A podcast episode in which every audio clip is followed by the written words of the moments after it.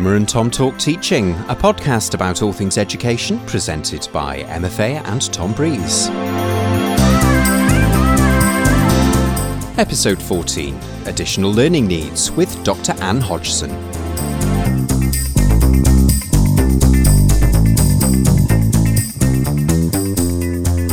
Welcome back, everybody, to Emma and Tom Talk Teaching. We have a special guest for you, a new guest this time, Dr. Anne Hodgson. Welcome to the podcast. How are you doing? I'm all right, thanks. Thanks for having us. So, Anne, I'm ashamed to say I don't know exactly how long you've been with us. It feels like you're part of the furniture now, but when did you start with us here at Cardiff Met? So I started May last year. Okay, so you should probably tell our listeners, first of all, about your background and the work that you do regarding pupils with additional learning needs, which is going to be the focus of our podcast episode today. Okay, no problem. I'll try not to give you war and peace about my background, but So I'm a primary school teacher by trade. That's my background. I did an early childhood studies degree back from years ago. And in my first ever placement in a nursery, there were identical twins. One had a diagnosis of autism and one didn't. And I was completely smitten. Like, I just got bitten by the bug of being fascinated by autism and how it works, and just watching this little autistic girl trying to communicate with the other children and you know, not understanding, because it was all imaginative play, you know. I remember we were going on a bear hunt in the hall, and they put cones out to pretend to be trees. And this little girl, I just watched her walk up to one of the cones and like tip it and look at it and put it back and walk away as if to say, like, what are you all doing? You know, she completely didn't understand like the purpose of the session. And I just got completely obsessed with autism. So I finished that degree, did my PGCE primary, started working in mainstreams. Then I got a job in special school for children and young people with autism, worked there for a while. And then I did my master's. I did a postgrad in Asperger's syndrome, and then I did a master's in autism. And then I got a job leading the autism team for Cardiff local authority. And that's where I've been for the last 15 years, which is like really awful to say out loud. And I was annoying myself when people were saying, oh, what are you doing now? And I was going, yeah, still in the same job. So I decided to just go for a change. So I'd done my doctorate, I'd finished my doctorate. That was completely different that was in leading for educational change. That was a bit of a sidestep. I think because I'd been in the local authority system for so many years, I was quite interested in how we could potentially change the systems. So then I moved over to the university in May, and it does feel like I've been here a very long time, although I am on a daily basis reminded that I'm learning everything from scratch as I go through all the processes and the modules. But yeah, I'm loving it. And we're contractually obliged on the podcast to point out that we're at a time of educational change in Wales. We mention this every episode. One of those educational changes, I suppose, is the new ALN Code, the new ALN Act in Wales, and that's why you're here. So tell us about it. Why have we got a new one? And what are the implications for pupils and for schools? Big question, I know. Yeah, hit you with a big one. Huge question. Why have we got one? So the old SEN system, which was our old legislation around special educational needs in Wales, and statements of special educational needs were our statutory documentation to supporting learners with SEN. It had become very litigious. There was lots of disagreements and disputes around the process, the system. There was lots of people unhappy, lots of families unhappy with the processes. The starting point for the reform, really, things are always on a continuum, aren't they? So there's never really a true starting point. But the big kind of kickoff was probably back in about 2007 with a document called Statements or Something Better. And that was talking about the issues and the problems with the current system at the time around SEN, and the fact that we needed to do something radical, we needed to do something different. And that started a whole process of like policy reform and discussion around what that would look like. And you can imagine that when we're talking about very, very vulnerable groups, any changes to legislation need to be very carefully mapped out and thought out. So we, you know, the Welsh Government went round the houses a number of times trying to iron out creases and taking things out to consultation and reviewing, and that process went on for a very long time. And then in 2018, we got the Act, the ELN Act, which outlines the new legislation, the new expectations and the language around, you know, our definitions of what we replace SEN with additional learning needs and what the definition for that is. And then a couple of years later in 2020, we got the code, which is how to operationalise that basically. It's the guidance for schools as to how do we put this legislation into practice and what does that look like. And yeah, there's the changes are huge, really. There's just loads of layers to it. So for the first one, the really obvious one is we now go 0 to 25.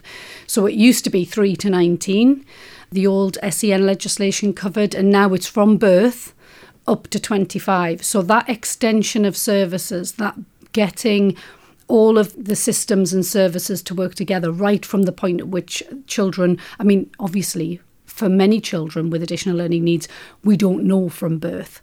You know, we don't know until we introduce them to a kind of social context, a learning context, and then their needs start to become apparent. But there are lots of children whose needs are apparent from birth, and we're joining up straight away from that point across all of the services to make sure that there's plans in place for supporting families and providing the children what they need. And then the top end, the kind of 19 plus up to 25, it's really thinking about all those specialist college provisions and supporting young people out into employment and apprenticeships and all that sort of stuff, which we weren't doing previously. But generally speaking, the kind of principles are like, it's about having a unified plan. It's about learner voice being absolutely front and centre. So their presence in all the discussions, their voice being reflected in the plans that we make, the targets that we set should be taking into account their wants and desires, the things they want to improve on, the things they're interested in. And parents and carers as well, having a really kind of central role in those discussions. The other big change is about the point at which people can appeal against decisions made around ALN. So in the old system, the only points that a parent or carer could appeal would be at the point at which a request for statutory assessment, which is what it was called, the assessment of SEN, the point at which a request for statutory assessment was made. If the local authority refused to make that assessment, they could appeal against that. And then if an assessment had been carried out and a statement produced, they could appeal against the content of the statement. So they could appeal against the placement, or they could appeal against the strategies, you know, the provision being made in part 3 of the statement. In the new system, right from the point of just saying, I think my child has additional learning needs, if a school says we don't agree, a parent carer can appeal against that. Even bigger than that, so can the child. So the child or young person can at any point raise issue with either what's being delivered for them, or, you know, somebody saying that they haven't got ALN and they don't need an IDP. It could even be that an IDP's been created and a young person doesn't want it. So they've got the right to appeal at any point in the process. How that's going to look moving forward and where that'll take us in terms of how litigious the whole thing gets, I don't know. But I think it's all part of making the children and young people absolutely front and centre for, you know, everything that we do. I'm just going to jump in there with, I also have a contractual obligation to ask a horrible question at some point during this. I'm just going to jump in. This is before we move on to kind of what this looks like.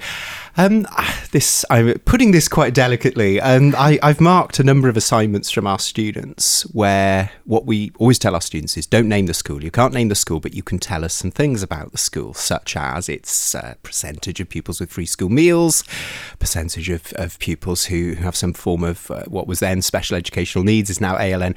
And I've sometimes been quite struck that sometimes they'll give me these facts and figures, and they'll they won't name a school, but they'll tell me it has a very low rate of free school meals. and a strangely high rate of pupils who are have some form of ALN.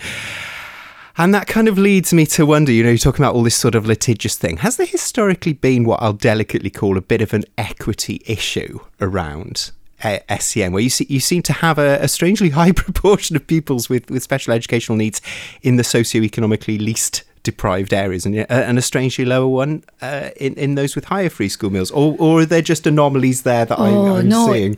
This is fascinatingly complex. Well, it is for me as a geek, but you know, it's so complex. I think, there's loads of layers to this as well. So historically, in the old system, with statements of SEN, if the provision being identified by the local authority was local mainstream school with, and then, you know, one-to-one, so many hours of one-to-one support and intervention from a specialist teacher and blah, blah, blah, blah, blah. The parents legally had a right to request any school, any mainstream school in the local authority of their choice. That wasn't widely known, and it was probably more well known amongst the more educated families. So we would have a lot of children and young people with statements of SEN where they were in a mainstream school of parental preference. So that kind of skewed the numbers slightly for some of the most sought after schools, you know, those schools where people literally move to get their kids in the catchment, that sort of school. And as I say, that was more amongst a certain kind of group of parents that were more aware of that as being the option. I think also there has just generally over time been a consistent increase in parents, carers' preference being local mainstream provision over specialist provision. That's why things like resource bases, learning resource bases, have kind of grown in popularity over the last decade because they give a halfway house. They enable a child to have specialist input and specialist provision, but with access to mainstream peers and mainstream school life. So it's a nice halfway house. But so the numbers of learners with additional learning needs in mainstream schools has just generally continued to increase and increase. Then there is also an increase, you know, so obviously my background specifically was ASD.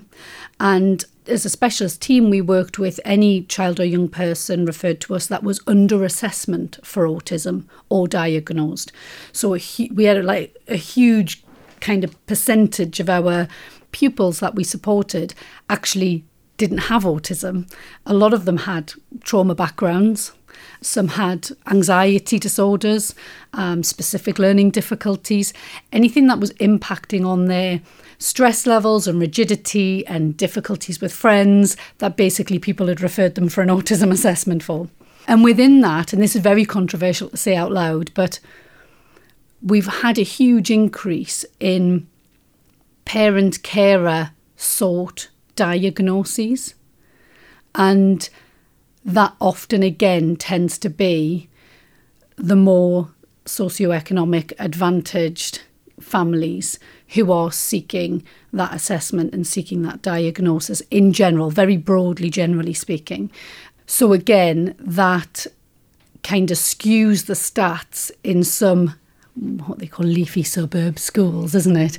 And because autism is a disability, in the new ALN definition, which is a learning difficulty impacting on access to age-appropriate, or a disability impacting on access to facilities, you can far easily identify and justify someone with ASD having ALN, even if they haven't got learning difficulties, even if they're accessing curriculum at an age-appropriate level, because it will be impacting on their ability to function as part of the school community and form friendships and access the canteen and, you know, this sort of thing. So it's more easy to kind of justify that definition. So in terms of numbers, again, that kind of slightly skews the stats. But, yeah. It's complex. I mean, this is a complex and very weighty tome of a document, this code. It's about 300 odd pages, and for obvious reasons. But something that struck me about it that seems to be key in all of this is speed. Speed of diagnosis or speed of provision. And I just wondered, for average is not the right word, but for your average teacher on the ground in a mainstream setting, what role do they play in that process of deciding whether this is a child with an ALN and their provision, the additional learning provision that is made? You know, do they have a role in that, and what is it? Yeah, absolutely. They should have a role in that. They should be central to it.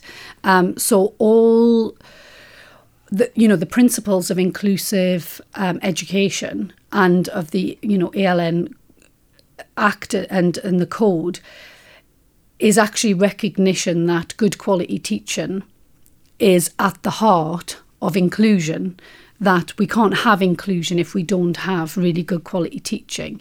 And it's why there's this big stress on developing universal learning provision, good quality teaching, good quality pedagogy in the classrooms, and then thinking as a kind of the next level up, is that not working?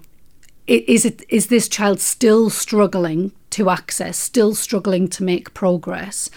And if so, we need to put something additional in place, hence the additional learning provision.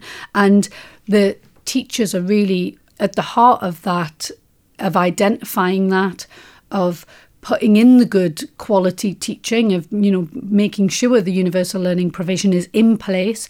And it's the role of the additional learning needs coordinator now, which has completely changed in this new code.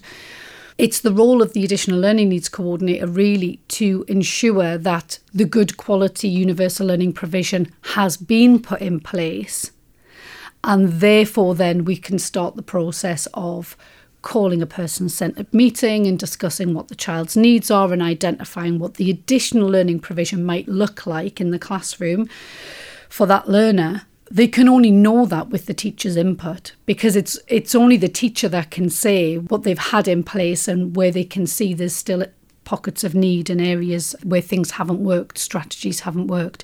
So yeah, the teachers are really central to it all. In some schools, the teachers write the individual development plans, the IDPs.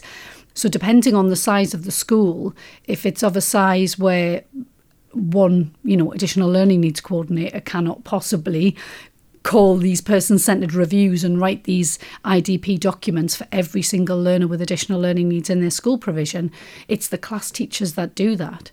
So that varies from school to school, but certainly, the teachers' part in this whole process is absolutely central. And of course, our core business here at Cardiff Met within the IT teams, and you're part of that team, is to ensure that student teachers sort of reach those sort of thresholds in order to understand, what does good quality universal learning provision look like, and how can I then distinguish, if I'm very new to teaching, between whether or not this is an issue with my universal learning provision, or whether this is actually that this individual, this group of learners needs something over and above it. That's quite a difficult thing for somebody who is very, very new to the profession to understand. So where do we place our focus and our emphasis when we've got a year with these student teachers? If it's a PGC route, we've got the luxury of time on the BA route. Yeah. But where do we place our focus, our emphasis, and what do we mean by universal quality learning provision? I know these are big questions, but they're important, I think. I mean, I think broadly speaking, our focus is in the right place. It's on pedagogy. It's on developing good quality teachers. And that is universal learning provision. So I don't think there needs to be a huge kind of shift in. I think maybe we need to start integrating some of the terminology a little bit more so that people feel familiar with it. So it doesn't feel. But that the same goes for our established teachers across our schools. Many of them feel a bit out of their depth around the ALN reform, and particularly, we've had a huge raft of reforms. I mean, this is what I did my doctorate on, because I was just like, oh my goodness, what are we doing in Welsh education? Like, you know, the teaching standards changed, the leadership pathway changed, the curriculum changed, ALN changed, you know. And I mean, back in, I think it was 2014, that's off the top of my head, so I might get that wrong. We had the OECD report about education in Wales, and they used the term reform fatigue.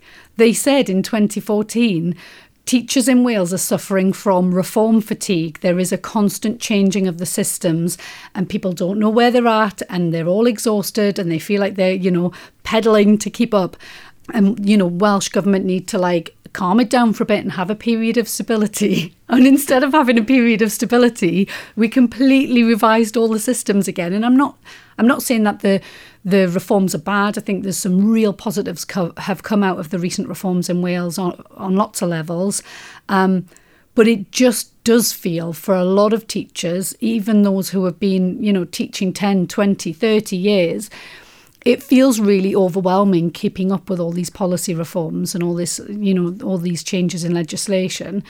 But I think we can help with our student teachers by kind of weaving in the language around these reforms and the changes and the expectations when we're having discussions around developing good quality teaching practice, what, you know, our pedagogy, so that when they go out into schools and somebody says, you know, what's the universal learning provision for this child, they don't go, God, I don't know. You know, they can think like, oh, I know what that means. That means, you know, what good quality teaching practice have I got in place in my classroom that might be supporting this learner? So I think that's the way we can help. Thinking about those not so novice teachers then, I mean, I'm thinking back to my own time. I suppose I'm a not so novice teacher now. And when I started, I feel back in the day, there was a sense you were a kind of ALN person or you were not an ALN person. You know, and if you were not an ALN person, you did what you were told by the ALN people and you know, they sent you things and you did as you were told and that was it. I mean, the kind of implication here with this reform, this new ALN code, is that we want as many pupils as possible to participate in mainstream education. There's a kind of implication that it is becoming mainstream for all of us as teachers to be those ALN people, which is, as you say, quite scary. And there's a professional learning implication there. And we're seeing professional learning implications all over the place at the moment with all these reforms. So to what extent is this thing becoming mainstream just a question of really good teaching and refreshing on that? And to what extent is it special stuff that people are going to have to learn and bolt on and understand? And can we give people any sort of comfort there? Yeah, absolutely. I mean, I would say from my experience, so as I said earlier, I spent 15 years going out and about in all of the schools across Cardiff, special school and mainstream, primary and secondary. I'm working with teachers, working with ALN codes, working with pupils, working with families. And I think the move towards mainstream has been there for a long time. That is the very notion of inclusion. And there is also some really good studies out there that show that inclusive practice, inclusive education, having learners with additional learning needs or SEN, depending on which country you're teaching in, actually enhances the learning for all learners. You know, this is not just of benefit to the learner with ALN, but I think the good quality teaching practice that should be a given anyway is the heart of like good inclusive pedagogy. And so it isn't reinventing the wheel. It's not learning new things from scratch. It's not this whole big, oh, I need to understand all of these things. And it is just about having really good quality practice. And I remember, this has gone back a long time now, many, many years ago, but I remember being in high school and I'd observed this learner, I think he was year 9 at the time, across about 6 or 7 hours worth of school in different subjects. And then I'd written a report with some recommendations of strategies that needed to be in place. And I think there was probably about 12 strategies in there. And I remember sitting down with like a core team of teachers that work with him, because the school were worried, you know, really worried about this young man and the ALN Code, and talking through the strategies and what we needed to put in place. And I remember somebody saying, well, this is ridiculous. How can we possibly put all of this in place on top of, teaching 30-odd students, And very controversially, I said, because there wasn't anything on my list of strategies that was ALN specific, like there was nothing like autism specific. I wasn't asking them to use like symbols or PECS or Makaton or, do you know what I mean? It was like, it was nothing like that. And I remember just turning around to the teacher and saying, if you had Estyn in next week, you would be doing all of these things because you recognise that they are good quality teaching. Mm.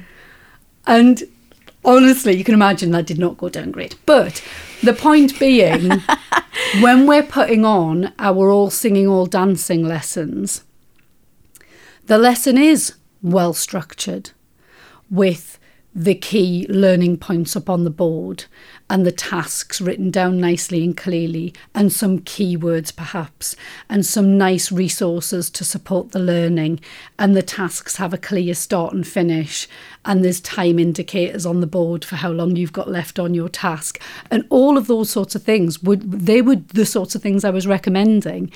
So no, it isn't rocket science. It's not some massive mountain they have to climb. I think part of the challenge is getting teachers to believe in themselves about that and to understand that that's so fundamental, because I think there's a general kind of feeling amongst a lot of practitioners that having learners with additional learning needs in the classroom is some big extra ask that they have to tag on to all the other big asks that they're juggling, and that it's some, huge insurmountable task that they can't possibly manage on top of everything else in their workload. So I think it's about kind of changing perceptions that it isn't specialist pedagogy, it's just inclusive pedagogy, it's just good quality teaching.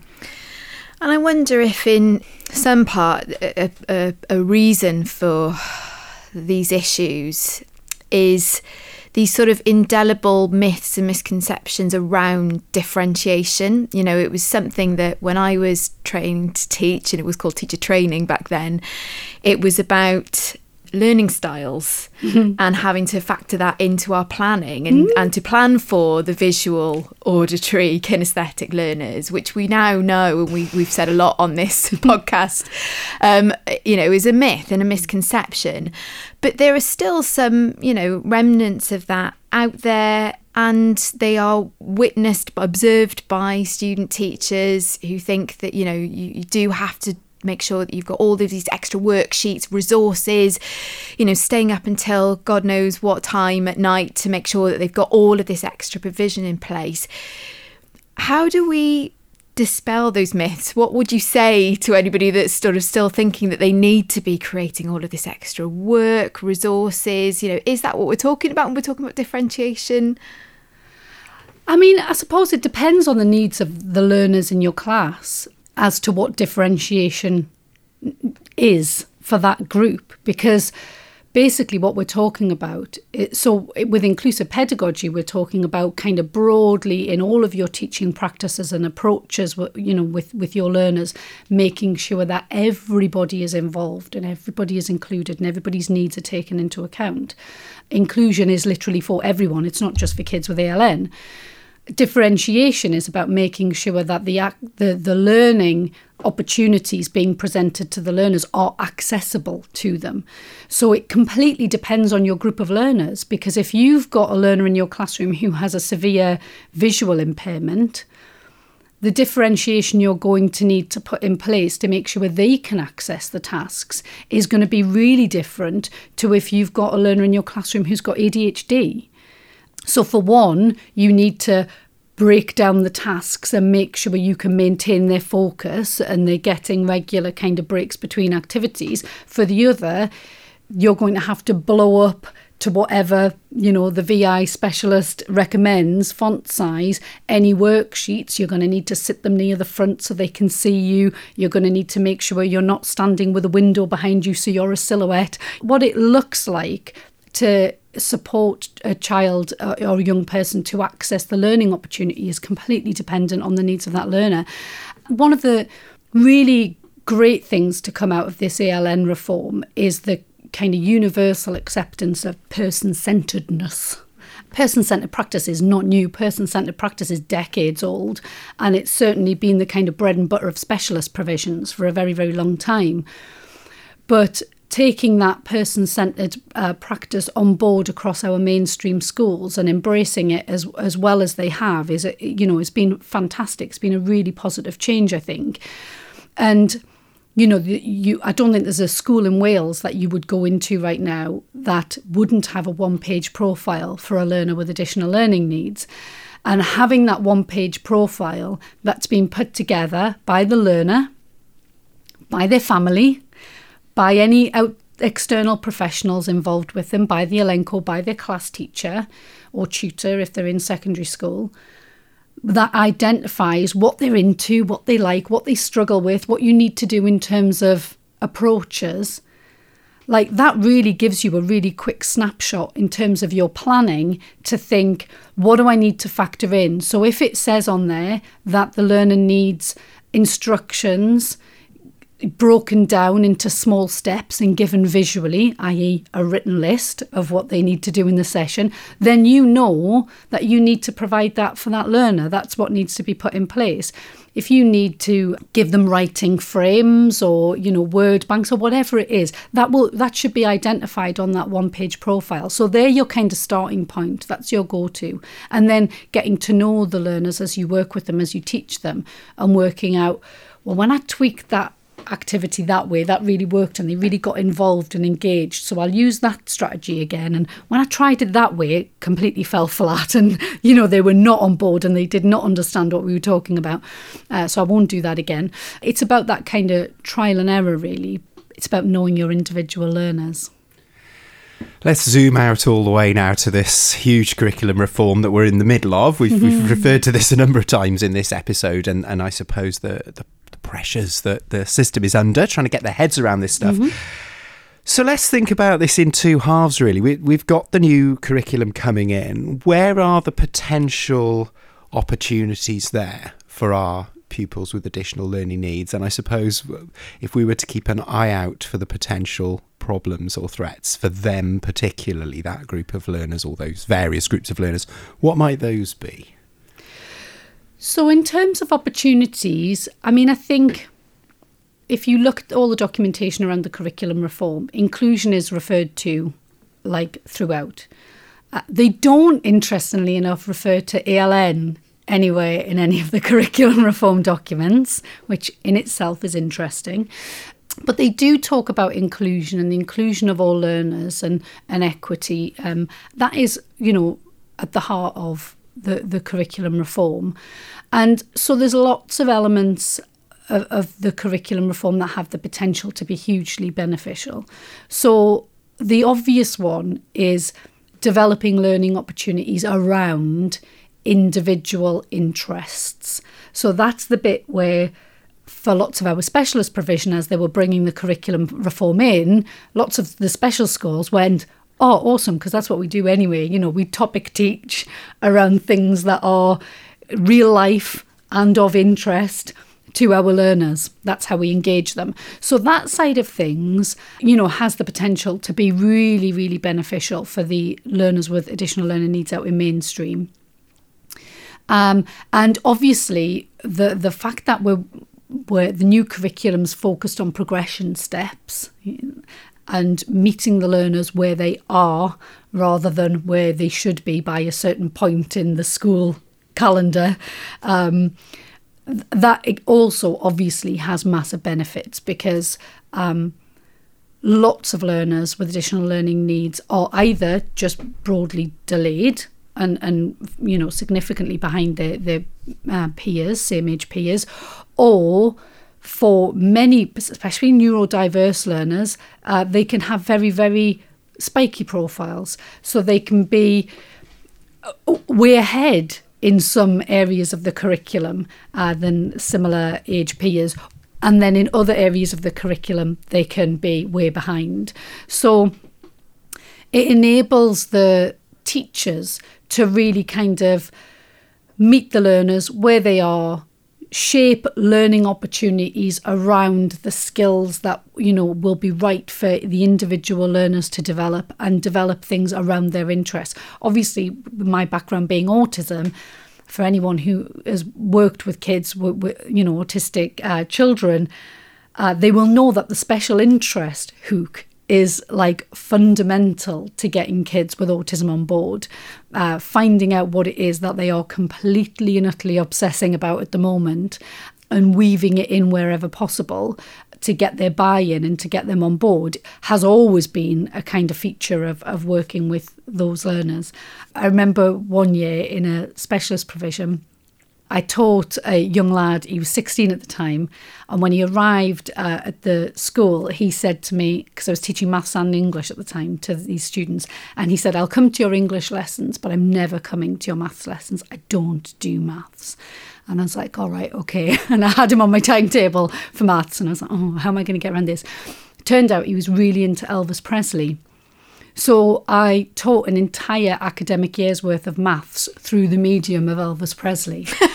Like, honestly, we mapped his tour journeys and miles covered, the stadiums he'd played, how many people were in them. We designed outfits for him. We baked a birthday cake for him. We made a compilation album, working out how many minutes more we could fit on our CD, back in the CD days, and how much we'd have to charge for it to make it viable. You know, like the number of things, we tracked his weight gain and loss. Yes. Yeah, we did all sorts of nonsense about Elvis Presley for an entire year. He used to sometimes come to my lessons dressed as Elvis, which was a joy. And yeah, it was just, he got so much learning from that. He got so much out of it, but he would never have done it if I'd have called it maths. You know, so for the kids with ASD, working around topics of interest has always been a really, really fundamental way to get their buy-in. So there's lots of potential opportunities. The other thing with the curriculum for Wales is this focus on preparing children and young people for life. And again, I think that's really fundamental for lots of learners with ALN. Feeling part of a community, understanding their roles in the community, understanding relationships and healthy relationships and, you know, all of those things about, you know, citizenship and you know, preparing for moving forward. That, again, is something that the specialist provisions have been doing for a very long time and is a really nice kind of shift in focus with the curriculum for Wales. And the potential challenges, there's lots, aren't they? I mean, we can see from the Scotland picture now around the pitfalls around their curriculum reform, which is not very far removed from our curriculum reform, since how it was, you know, started by the same person and driven by the same person. So broadly speaking, for all learners, there's potential issues around quality and consistency across the system, and about assessment, and about the implications for assessments for the future. And we don't know yet what the GCSE format's going to look like, and there's potential pitfalls there. But also it's this broader thing, again, about inclusion feeling like it's central to the curriculum reform, but that we haven't necessarily got all practitioners out there on board with that yet. And there's still potentially a lot of practitioners out there that feel like this is something that's being asked in addition of all the other things that are being asked of them, and that certain things are beyond their remit and shouldn't be things that they're being asked to do. And that's the same with the ALN reform. So I think it's like winning hearts and minds and really kind of getting inclusive pedagogy as just an accepted part of what we do as teachers, as opposed to them seeing it like an add-on. Coming back to the sort of settings that you might find in Wales for provision for pupils with additional learning needs. You talked earlier on about the sort of rise of and popularity of of bases, specialist bases in mainstream school settings. And we still have a small number of maintained special schools in Wales. I remember listening to you speak at a staff meeting at the start of this year, actually, and it really sort of resonated with me about this move towards inclusion, you know, ought to include more of these specialist bases in mainstream settings for all the reasons that you just talked about.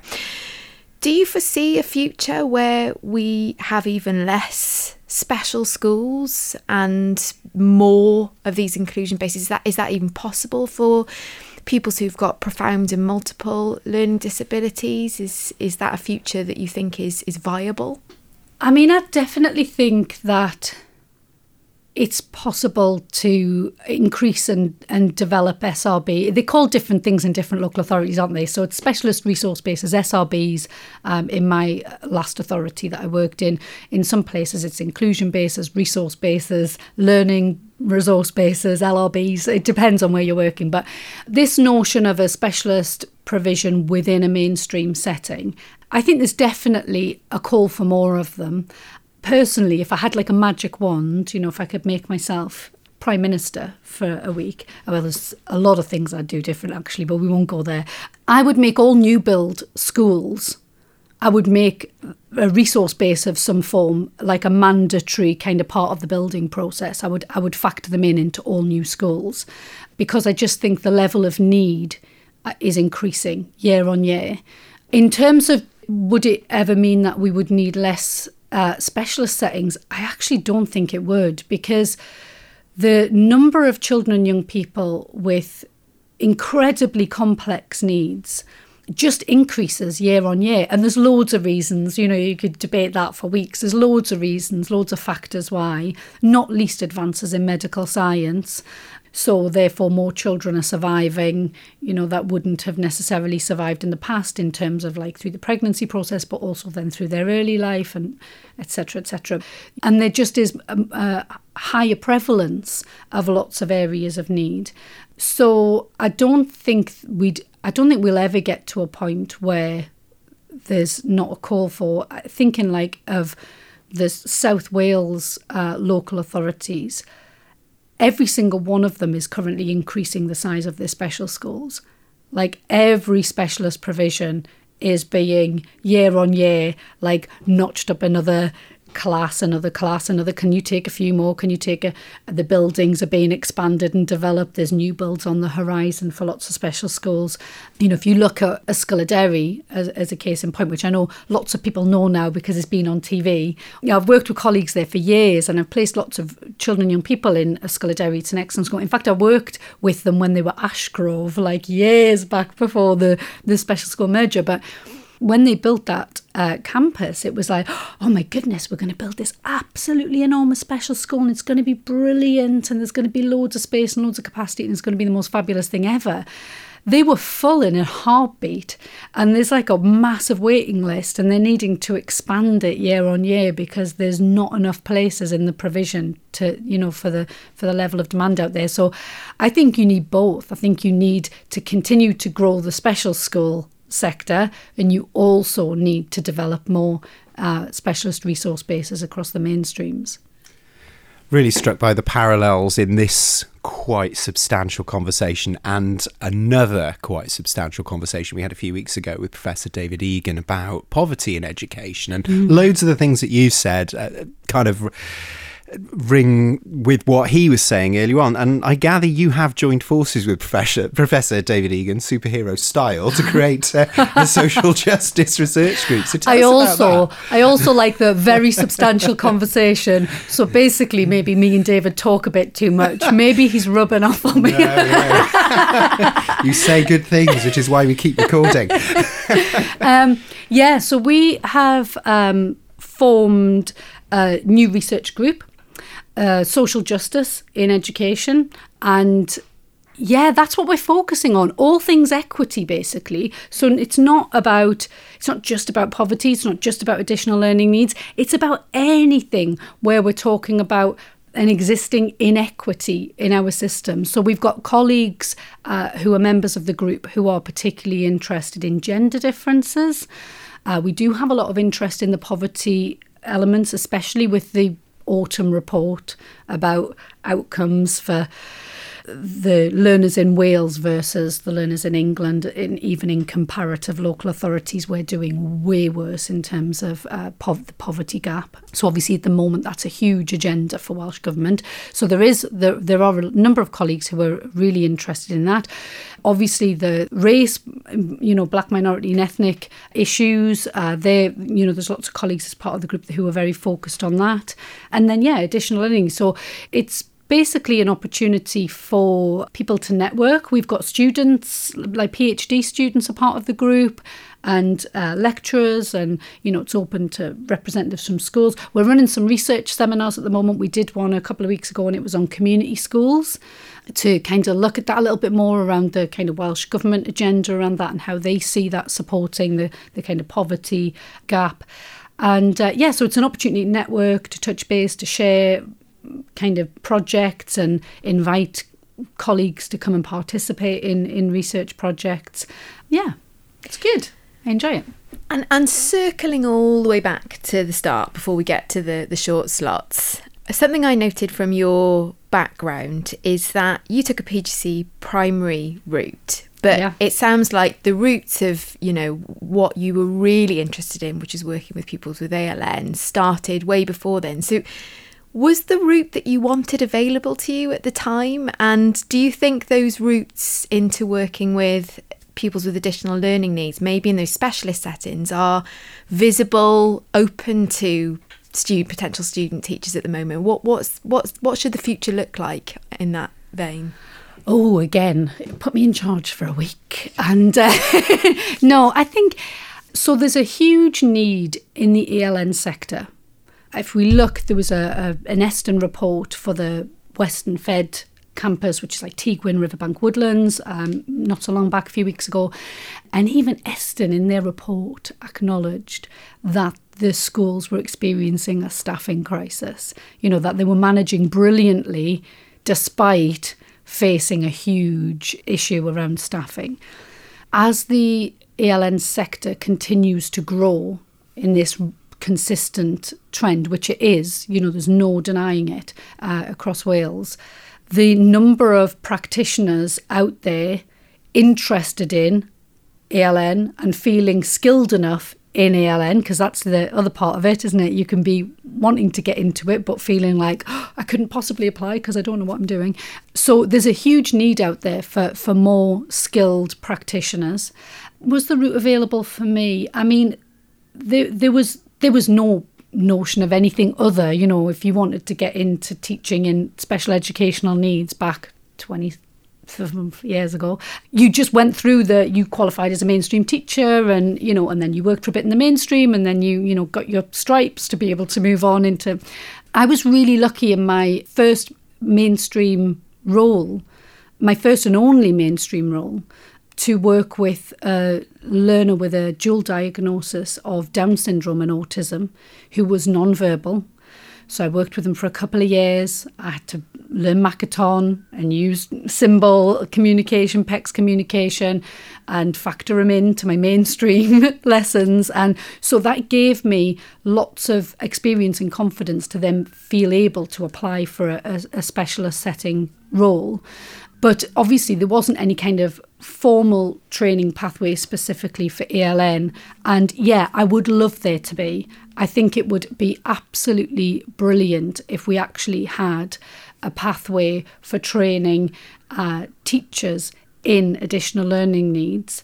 We have a brilliant halfway house at the moment with the pilot that's running around the PGCE students being able to select a specialist placement for the second, for CP2. And, that was very successful last year. And I know a number of the students that did that last year actually got jobs in special schools as NQTs for the following September. So I think that's a really fantastic step in the right direction. But I definitely think that, there could be more opportunities for training specifically in ALN, because it is huge. It is underpinned by good quality primary teaching, but there's so much else to kind of take on board and learn and navigate as well. So I think, you know, it'd be fantastic to have a pathway for that. Well, Dr. Anne Hodgson, thank you for that. Substantial discussion, I'll say it again. Thanks. But full of really interesting things. Edit it and cut it down and make it sound like I was really succinct and I gave You were. It was full of goodness, which is why we stuck with it. It's been really good. Thank you for covering that. We've wanted to cover this topic for quite some time. So on to the homework slots. Have you done your homework? And in which order would you like to present them? Do you know, hilariously, I totally haven't done my homework, so we are going to freestyle it. It's just a kind of general rule of thumb as to how I operate. So, yeah, just hit me with the first one. What do you want to do? Go on then, something interesting. Okay, something interesting. Yeah, so I was saying earlier, wasn't it, that I reminded myself this morning about what we were going to be asked. And when I saw that I was supposed to bring something interesting, you know, something I've listened to or read, I was like, oh goodness, what am I going to talk about? Nothing appropriate to education. Which is fine. Which is fine. Which is absolutely fine. Those, yeah. I think... Obviously, I was joking about saying, let's talk about the Last of Us, which I am loving and I am terrified by, but I'll do something slightly more highbrow. The podcast that I'm listening to at the moment, because I do like a podcast, particularly in a car journey. So the podcast that I'm listening to at the moment is Annie McManus's Change. So I am obviously obsessed with all things change, hence I did my doctorate in change and how we navigate change. And she's got this really interesting format. So it's Annie Mac, obviously, from the radio. She's got this podcast that basically interviews its guests based on what was the biggest change from your childhood, what was the biggest change in your adult life, and what change would you like to see, either personally or in the world, moving forward. And it's just such an interesting format because there's lots of people that go on there who are interviewed on all different platforms all the time, you know, people that you've heard interviewed so many times over and over again about like their area, like interest. They might have been on like Russell Brand, and then they've been on like The Happy Place with Fern Cotton, and then they've been on, and you hear the same sorts of things from them all the time, but actually coming at it from a completely different angle and giving them an opportunity to talk about something that probably nobody's ever pitched that question to them before in their lives. Just makes for a really interesting interview. So that's my something interesting. And of course, something to try is our second. So what have you got for us on that front? Shall I list them? I'm joking. So in terms of practice in the classroom, one of the things that I think is the most obvious, but therefore the most overlooked, is providing really clear structure and instructions for our students. And I think, especially when it comes to learners, autistic learners, there's a kind of general acceptance and, oh yeah, they need routine and, you know, they need things the same and, you know, this sort of thing. Everybody kind of generally gets that that's like a useful way forward for autistic learners. But actually, there are so many learners for whom having clear structure and clear expectations of what they need to do in a lesson would be enormously beneficial. For learners with English as an additional language, which obviously is a very culturally diverse, you know, country, particularly South Wales, that's really important in our classrooms. For children and young people with specific language difficulties, with children and young people with learning difficulties, ADHD, so difficulties focusing and remaining on task, you know, and obviously the autistic learners. For learners who are anxious, who have got anxiety disorders, who are constantly worrying about what's next, what's going to happen, how long am I going to be doing this for? You know, there's so many different groups of learners for whom having a really clear structure and a really clear outline, you know, even just a simple to-do list up on the board of what, you know, what they need to achieve in that lesson is massively comforting, and it creates a really safe learning space. And when people feel safe and therefore they're less stressed, they're more cognitively able, they're more able to engage cognitively in the learning and the task at hand. So it's really simple, like straightforward, like approach, but it's massively effective on lots of levels for lots of reasons. So that would be my have a go. And before we let you go, it would be remiss of us not to ask if someone's interested in the work of the Cardiff Education and Social Justice Research Group, or they want to get involved, or they want to get in touch, how do they find you and Professor David Egan in your bat cave? I wish we had a bat cave. I imagine you have. If you haven't, get one. We definitely need to get a bat cave. Just drop me an email.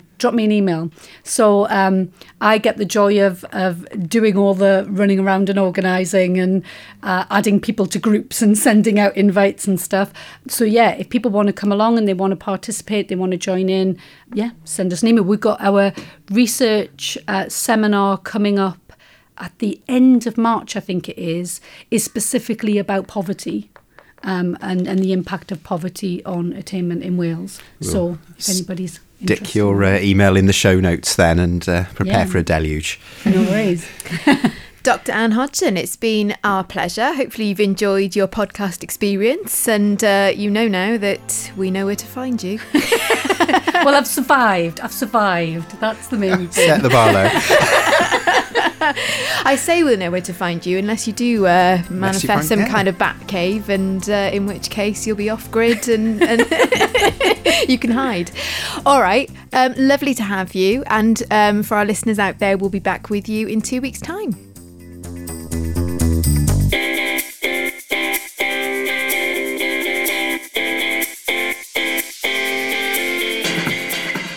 You've been listening to Emma and Tom Talk Teaching, a podcast about all things education presented by Emma Fay and Tom Breeze. The special guest this episode was Dr. Anne Hodgson. Thanks to Anne for taking part, and if you want to contact her, she's at ahodgson@cardiffmet.ac.uk. Podcast artwork is by Beth Blanford and the music is by Cameron Stewart. You can find us at Talk Teaching Pod on Twitter if you want to come and say hello. We'll be back in a fortnight with something else interesting. Until then, take care and enjoy teaching.